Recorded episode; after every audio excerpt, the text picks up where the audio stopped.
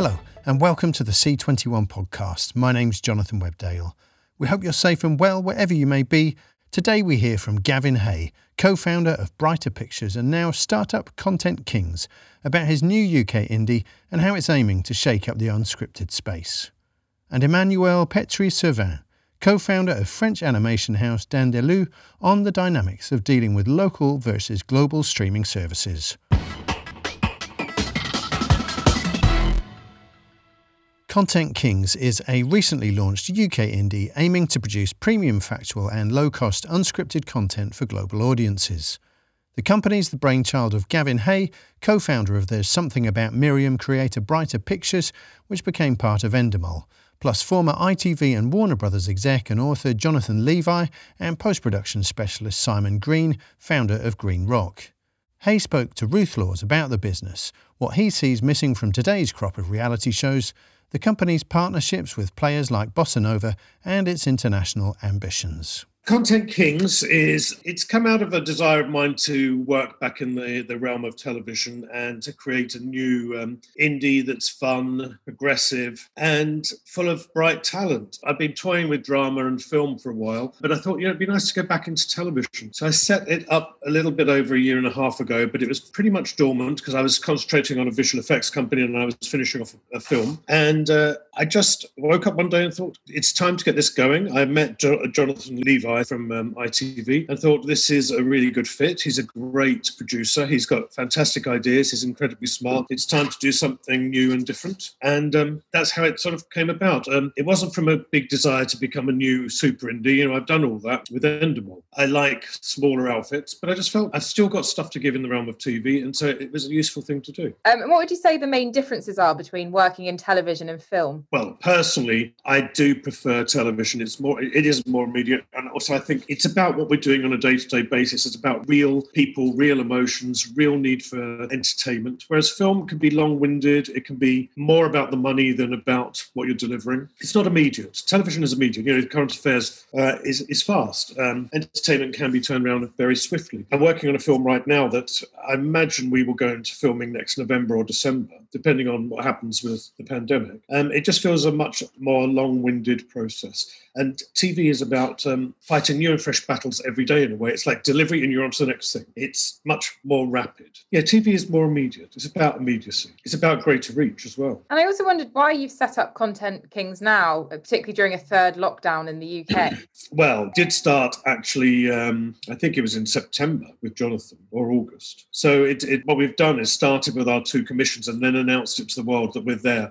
We didn't want to announce with nothing to say, although we're still in the position where we can't really tell you much about the projects. I, what I can tell you, we have two crime-based uh, documentaries, one for Channel 5 and one for ITV. They both have incredible subjects. One of them is already pretty much in the public domain, and other th- films have been made around this uh, subject or the person. But this, as usual, has a unique revelation, a unique taste, and uh, unexpected content and it's world exclusive. So both of them have all of those different elements about them. You will see them soon, but the trouble is, because they are so sensitive, we did expect to have them on air by March or April. But I have a feeling that one of them will be transmitted way down the line in November because of the catch up of the pandemic. So the pandemic has caused real problems in delivery, but we still got our delivery date set at the end of uh, March. So we have to do what we have to do and get it done. But I don't know when they're out, and therefore, you know, I'm heavily NDA'd, especially with the Channel Five. Um, are you going to focus on, you know, crime-related content in a particular area of, that you're looking to develop? This was a springboard for us because Jonathan, um, he's written a book, a bestseller called um, Inside Broadmoor, and uh, so he has a real appetite for crime. Uh, it was a natural fit for him. So our relationship with Green Rock, which is the third part, uh, Simon Green, Simon was working with Mark Williams Thomas, um, an ITV presenter, reporter who used to be a policeman. Um, they got together. Uh, they came to us with an idea, and we said, "Okay, we will uh, make those programs with you. Content Kings can be the parent company." And uh, so, with with um, Jonathan's expertise in that, it just happened um, to materialize all at the same point. And we thought, well, look, we'll concentrate on this for the beginning because it is Jonathan's passion, but Jonathan also has he's got an incredible uh, credit list on all sorts of genres, you know, from entertainment. I mean, we're interested in global reach. We're interested in reality. We're interested in all sorts of things that Jonathan's got talent in, or but I my history. So it was just that this is this is our stepping off point. This is where we've begun. You have touched upon this a little bit, um, but what impact has the pandemic had on production? And I just wondered how you'll go about making shows around COVID and COVID regulations. Well, at the moment, if you're in a production, you are legally allowed to work and continue filming as long as you follow the, go- the government guidelines and the COVID regulations. So the way it's really affected production is that you have to have a COVID expert on board a consultant. So you have to hire someone different. The insurance is slightly different, but filming can still go on. Now, it makes it a little bit harder because you have to do your health and safety in abundance for COVID. Everyone's got to be aware of what's going on. So you can imagine that has a slowing down of the processes. There's less places for our production teams to stay. So that's an additional problem. There are very few hotels that are open apart from for key workers. So, for example, we we're filming in Sheffield. We're a Canterbury based production company. I think that's quite important as well because nowadays, you know, you need to have an outside London, outside M25 base. And we've chosen Canterbury as our base. And our satellite office will be London rather than the other way around.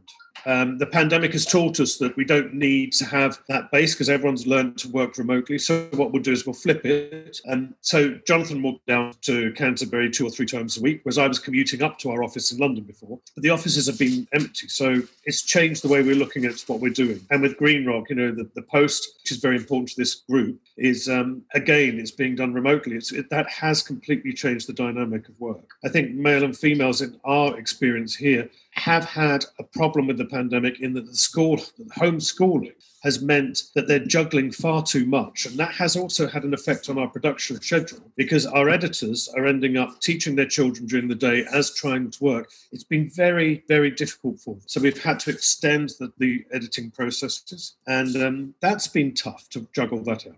I think it's really interesting that you're based in Canterbury. Why did you choose Canterbury? And do you think that the TV industry is too concentrated in London? Uh, well, as Brighter Pictures, as you know, we we always had we had Mumbai, we had LA, we had Glasgow, we had London. So I'm always a big believer in not being centralised anyway. You know, if you want to be in London, you want to meet people. There's plenty of places you can. But um, the re- the real reason we're in Canterbury is because I live quite near, and I, I've always liked Canterbury, and it just seemed a natural home. It's very easy to get to London. You can be there in an hour. So there was no other reason for Canterbury. I mean, most people want to be west or north but hardly anyone is actually from the southeast, apart from you know you've got Maidstone Studios, and you may have Ashford Studios coming as well. So from that perspective, we're here in advance of Ashford. Well, the Ashford Studios were due to be built now, weren't they? But obviously COVID has changed that as well. But we've got Maidstone and Studio at Ashford. A lot of investment is going into those areas, and so not only from a personal perspective, but from a business perspective, it seems like a natural choice. Also, it's to make a stamp uh, uh to say there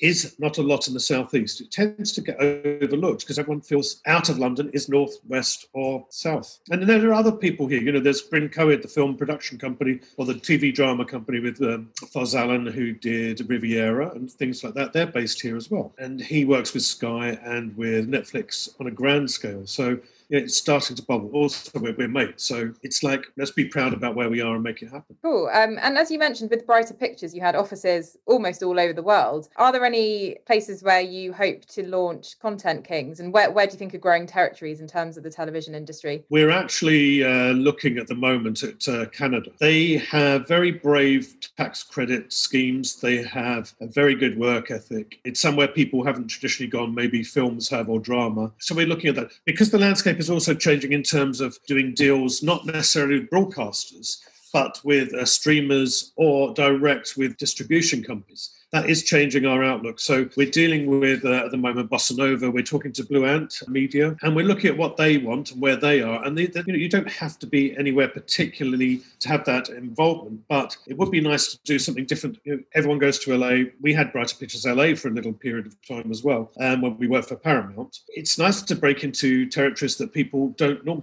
Canterbury isn't the norm. Um, everything that we tend to do, or I tend to do, is not the norm. Brighter Pictures was not the norm. Brighter Pictures was way way ahead in being radical in terms of diversity. We did that naturally. You know, Remy Blumenfeld and I were a couple, and I think we just um, didn't fit into any box, so we did it our way, and we took a, on a lot of people, trained them up, and diversity was natural to us, especially being gay men. It was incredibly natural, and I think that's important. So Canada, um, I'd like to think that maybe I could do something in Paris, only because on a personal issue, I'm married to a Frenchman. Somebody contacted me last week from Rio. Now I lived in Rio for six years, so I speak fluent Portuguese, and I would love to do something in South America. So hopefully we can have um, global programming or global production where we could actually do what we did before with Brighter, set up where it's necessary to do things. So um, Rio would be absolutely dreamlike for me. Paris would be wonderful. Canada is great. It, it, it, it's unclear right now where we would go, but um, it'd be great to sort of grow tentacles where it's useful rather than where we're dictated. You know, I, I, do buck the trend in not being dictated to. I wanted to find our own space and our own time. And I think that gives us a unique approach to television and ideas. Simon's a great entrepreneur. He thinks in a very similar way to me. He wants to question the status quo and Jonathan is very similar. You know, anything he does is unique and fresh. It's not the same. And I was thinking, you know, obviously I, I made my name and a lot of money out of reality TV. But the reality TV we did at the time, like um, there's something about Miriam, there was a reason behind that. There was a, a question mark, or there was um, something to open people's eyes or make them think about the world. And Big Brother, you know, you may not think this, but actually at the time, everyone was jaw-droppingly shocked about that because it made it made you question things. Whereas today, reality programs are quite bland. They're quite um, tame. Uh, they're more into entertainment world than anything else. And we would like to question. We'd like to be noisy, stand out. So I don't know if you remember Miriam, but Miriam was a big hit for Sky. Uh, there's something about Miriam. People have um, varied reactions on this, and it's sometimes a hot uh, hot topic, especially in the land of um, transgender issues. But what it did was opened up discussion about sexuality, uh, about homosexuality, about trans gender issues and about pre-op and post-op. It was brave TV, and um, it wasn't just about body shape and love. And well, is it love? I mean, it's just I like experimentation. I like to push the boundaries, see what they, what is out there. We don't want to just make the same old thing. So, and talking about collaboration, our partners, uh, Born This Way Media, which is the disability uh, led TV production company with um, Max Barber and Samantha Renke. So we're trying to work out programs that work for her as well as for other dis- disabled people and then we've got Squeaky Pedal, who are up from um, Huddersfield. And, and then there's Green Red Media, not to be confused with Green Rock Media, who are completely different as well. So between us, hopefully that, that feeling of collaboration is going to inspire and create some genius programs. Beyond the collaboration stage that we're at, where obviously with this collaboration, we don't really need to have a team of researchers because each unit, if you like, or each group of each production company does that themselves. They talk to us. They've got Jonathan who can inspire and work with them. Even Simon can bring in um, from Green Rock can bring in um, sponsored content programs. And then we're, we're partnering up with Bossa Nova with Paul Heaney. He's been around forever. He was there in TV before I left and went to Rio and then came back. So the collaboration means that we don't necessarily have that need, but we will have that need in three or four months' time. So we will want to have development producers or development researchers as a team for to support Jonathan, without a doubt. Uh, but right now, we're just finding our feet and we don't want to overload where we are. We want to be really careful where our brand starts from. We don't want to just scattergun everyone. We want to build precisely. So we're really out there listening to what's what's re- required from people. Um, and what are your plans and priorities for the year ahead? to survive. I mean, health wise.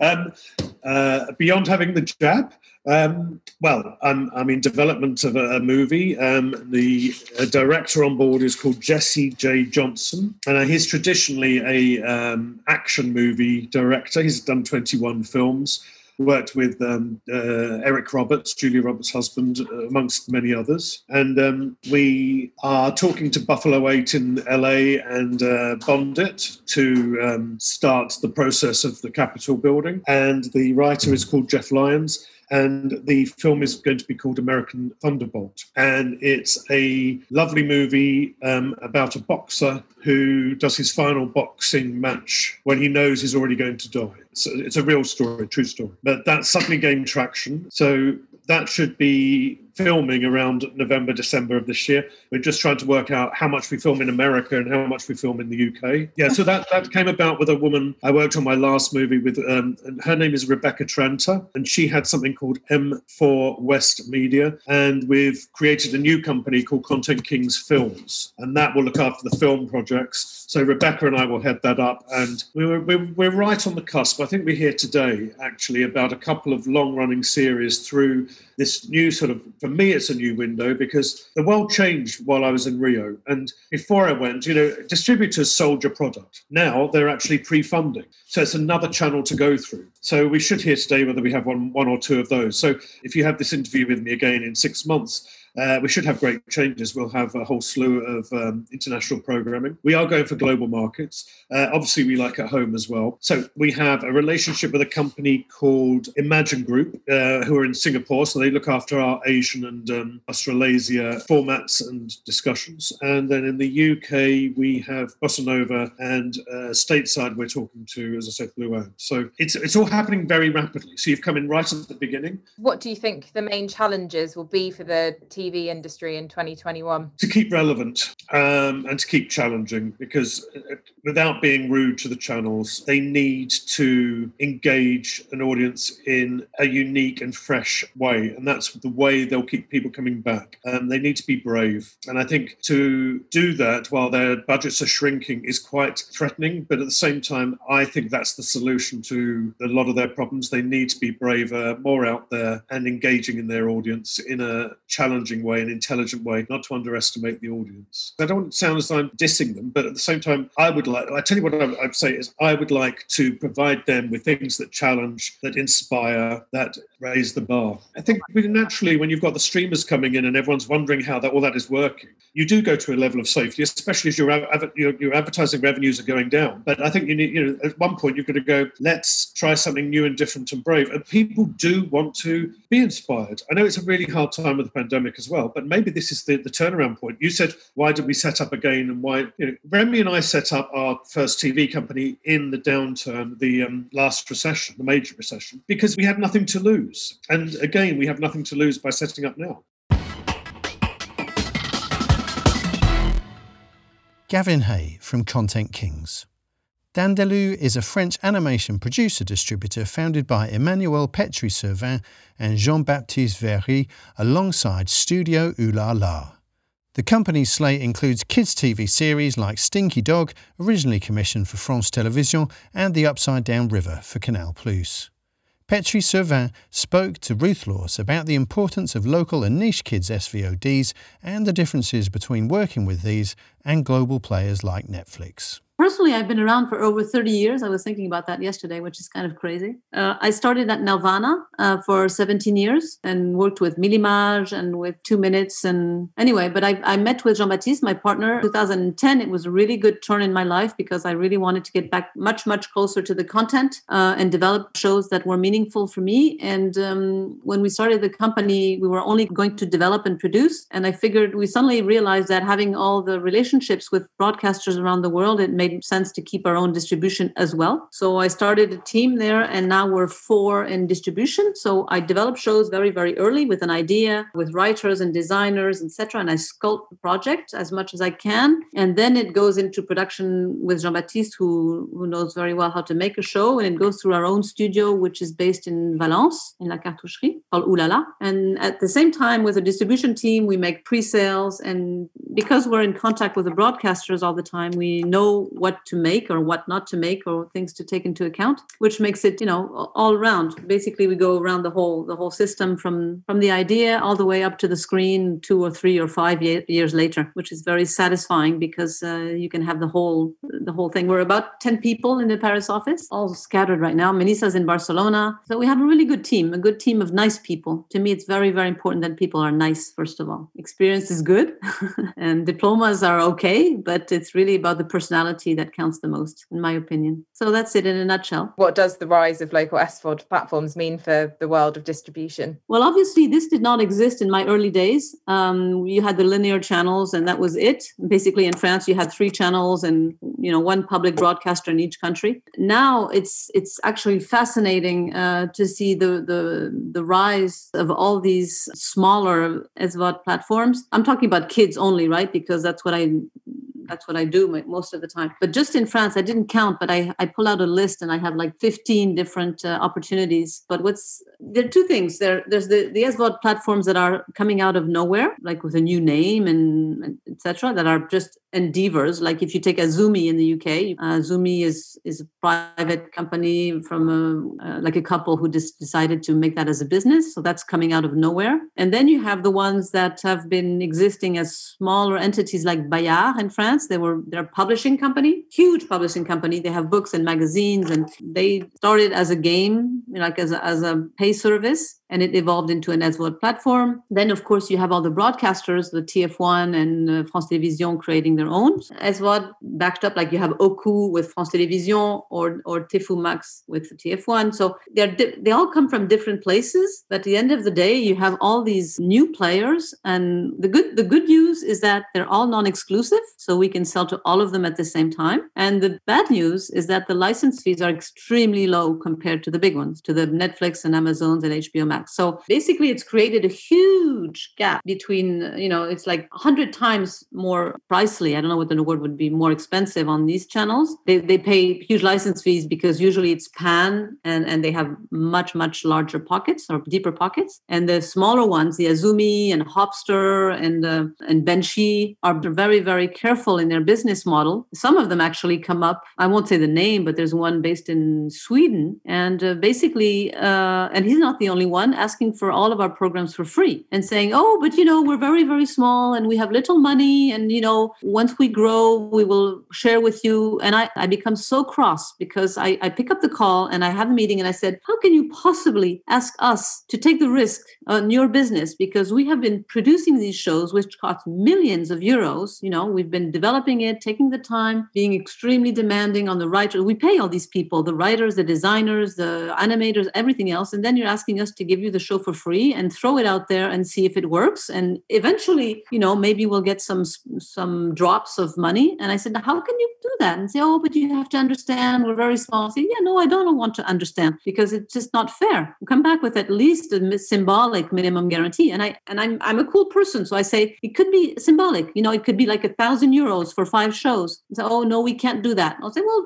go away because uh, basically you're going to be starting your business on our own um, catalog and our own programs and um, it doesn't work that way. But you have the whole spectrum. You have ones that are respectful and and and scrape the barrel to get some money up front. So that's cool. The one that i like the most out of the french ones is called benshi b-e-n-s HI. I don't know if you know them. They started actually as a magazine giving critics about cinema for children, saying, you know, writing articles for parents about which films were nice. And basically, their business has evolved. They still keep that critical part. Well, they analyze and evaluate films for which age, etc. And now they have become a platform and they only show the best, best of animation. So it's feature films, but it's also half hour specials, it's short films, and they do it by age. It's very well done. And every month they refresh it. So it's like a boutique platform. So basically, as a mother or as a, as a parent, uh, you can show the excellence of animation to your kids. So when Netflix is very commercial and is only looking for brands, which is okay, obviously, these guys are on the opposite of the spectrum and they're looking for the finest of animation. It could be coming from Albania or wherever, you know, it can, can be any kind of the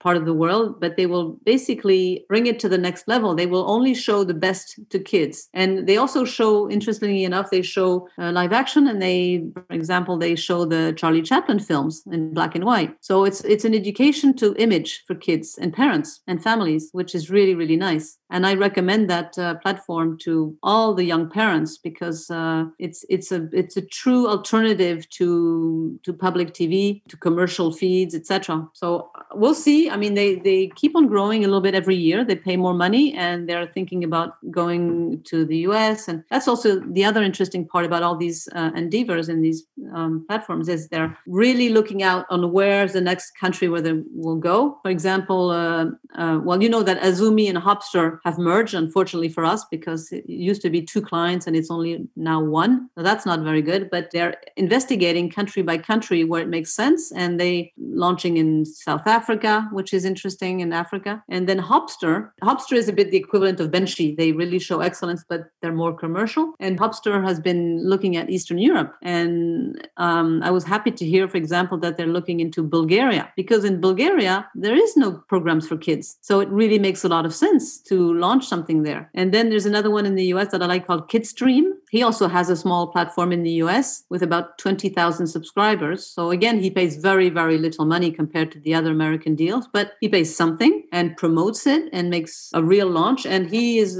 now taking the rights for India, which is interesting, except in India, there are many, many kids programming, but they're really not good quality. And they're also um, acquiring the rights for Nigeria, thinking that in Africa, that's probably the number one country where there is money for parents who want to to subscribe to um, to the finest programs. So it's it's re- very very interesting on a cultural level, on an educational level, on what's happening right now. Because the Netflix and other ones are really looking for brands, and smaller companies like us, besides Ernest and Celestine and some others, we're you know we're not in the brands business or field. So it's a mosaic. It's much more work for us because uh, many many many deals that are very little money, obviously little streams become rivers. So, but it's it's far more work because it it multiplies the number of contracts, of deliveries, of you know everything else. But it's it's the best way for us to have our program seen by as many kids as possible. Do you actually get more reach by doing lots and lots of different deals? I don't know if more reach because obviously Netflix is so successful that it reaches a you know millions of kids, and you're never going to be able to have that with the small ones. But the nice thing too is most of them also are looking for edutainment after the COVID uh, chaos. A lot of the parents are happy to subscribe to these channels because you know they can learn about astronomy, about dancing, about all these uh, you know at home activities. So that's cool. And I don't think Netflix is really interested in edutainment, and and they basically want just to entertain the kids, which is fine too, right? But these are complementary to each other. So in a in a way, they're not necessarily competing. Well, Netflix does ask for exclusivity, so it's it's a bit either one or the other. I think Netflix. It's kind of silly when you think about it because Netflix would not be hurt by these very small platforms, but it's part of the game. You know, they pay a lot of money, so I guess they're in the rights to to be more demanding. We have two or three projects in development that we're discussing with them right now.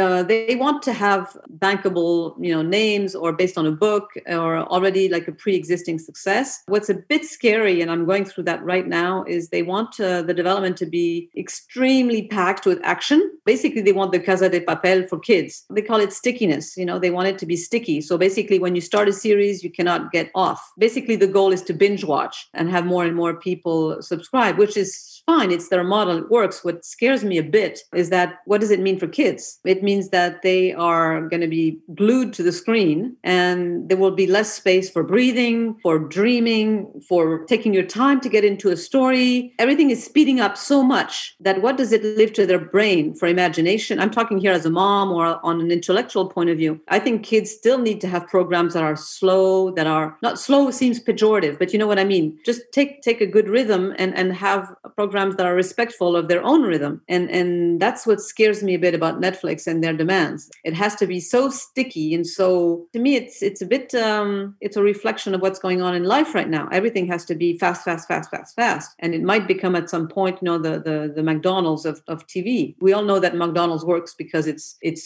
uh, sugar and fat and you know it, it's immediate satisfaction, but you cannot live on McDonald's, right? And it, I'm a, I'm a bit afraid that it might be the same. It's like if you have have only Netflix, um, sugar and, and, fat, you're just going to get sick. And this is obviously my, it's just my pure feeling about it. It's not very business uh, when I'm saying this to you. But it, that's why it's so important to have these other SVOD platforms that balance it out. Do you think that local SVODs would ever go into making their own content? I hope so. For now, they seem to be very poor, but I hope so. Yeah, that's that's the, the best I can I can wish for them is that they would become profitable enough to invest into local shows. And you probably know because the the the uh, the law is changing in Europe. It's called the law SMA, and uh, basically uh, it will oblige the European um, well what we call the GAFAs, uh, the Netflix and Amazon and, and, Disney and Cartoon Network, the, the majors, to invest 20 to 25 percent of their turnover into original programming. So that's going to be a major change. They will have to invest in original programming. So we'll see what they choose, of course, and that gives also a nice parameter of business for the for the SVODs to grow because they are local and and they will be investing slowly into that. So maybe at some point. So yeah, eventually the Netflixes and others will have to invest into local, and the the small SVODs will become more successful and profitable invest. So eventually it might come closer. And probably some of them will die on the way because I'm not sure all of them will be able to sustain their business. They're all popping from everywhere, but uh, I suppose there will be some merges and some of them will be left on the side. What's going to become key is who owns the languages, basically outside i'm talking outside of the Brit, the english uh, language track because uh, if you have german language and you own it as you know it's very very expensive to um, to dub in swedish and icelandic. I've been getting requests just because we have some languages such as um, danish or swedish and then that opens the doors to the local platforms. And germany is a very good example. We have some german tracks and then now we're starting to do business with companies that i have never heard of. So i think that the, the, the assets of a company now is how many languages do you own own and that you can exploit. And that will be the, the key for for distribution. The other thing i wanted to ask was um, what do you think the impact is of major studios withdrawing their programming from the market in order to feed their own streamers? And what challenges and opportunities do you think this creates? Well the the, um, the threat is um, again we're calling them the netflix as a pro right? But basically they come in and want to take over your ip so it's a good it's a good business because they pay for everything and you have nice juicy executive producers fees. And a studio can live on it for two years and the whole staff etc but basically they're taking away the ip in one property that I was developing was stolen away from me. Um, they actually um, signed the underlying rights with the publisher. So they actually own the adaptation rights directly from the publisher. And they asked the producer to make the show, but uh, Netflix owns 100% of it. So not only don't you don't have distribution rights, but you don't have anything. You're just basically a servicing company, whereas you have been developing it yourself. To me, that's that's problematic because it, they are sweeping away or swiping away. They're just taking over. Basically basically. And it's it's it's on a cultural point of view or ethical point of view it's a bit scary. And i think in in, in france we're trying to make beautiful shows first. I mean it's the goal of our company. We want to make beautiful shows first and earn our living right? And and be profitable. But it's not the number one goal is to make to make money. It's it's a, it's a wonderful time because uh, all these doors are opening and it's, it's it's still in this kind of bubbling era. So um, the good thing is that we've been around for 10 years so we're not new starters. I think it would be much more difficult for young small companies emerging in this ocean of programming and, and, and platforms. But um, it's now there are lots of opportunities and I, I, keep on believing that we have to make the best shows and not try to seduce you know not try to make something with uh, the ingredients. Uh, when i was at nelvana we used to have seminars on how to make a hit you know with a little bit of this a little bit of that. It never worked of course because a hit comes from who knows where it comes from. But uh, continue to believe in making beautiful shows that would be my, my, my true belief and then we'll see Emmanuel Petry-Servin from Dandelooo. That's all for this episode. There'll be more from the podcast tomorrow, but in the meantime, stay safe and up to date with all the latest international TV industry news by following C21 online on mobile and social media. My name's Jonathan Webdale. Thanks for listening.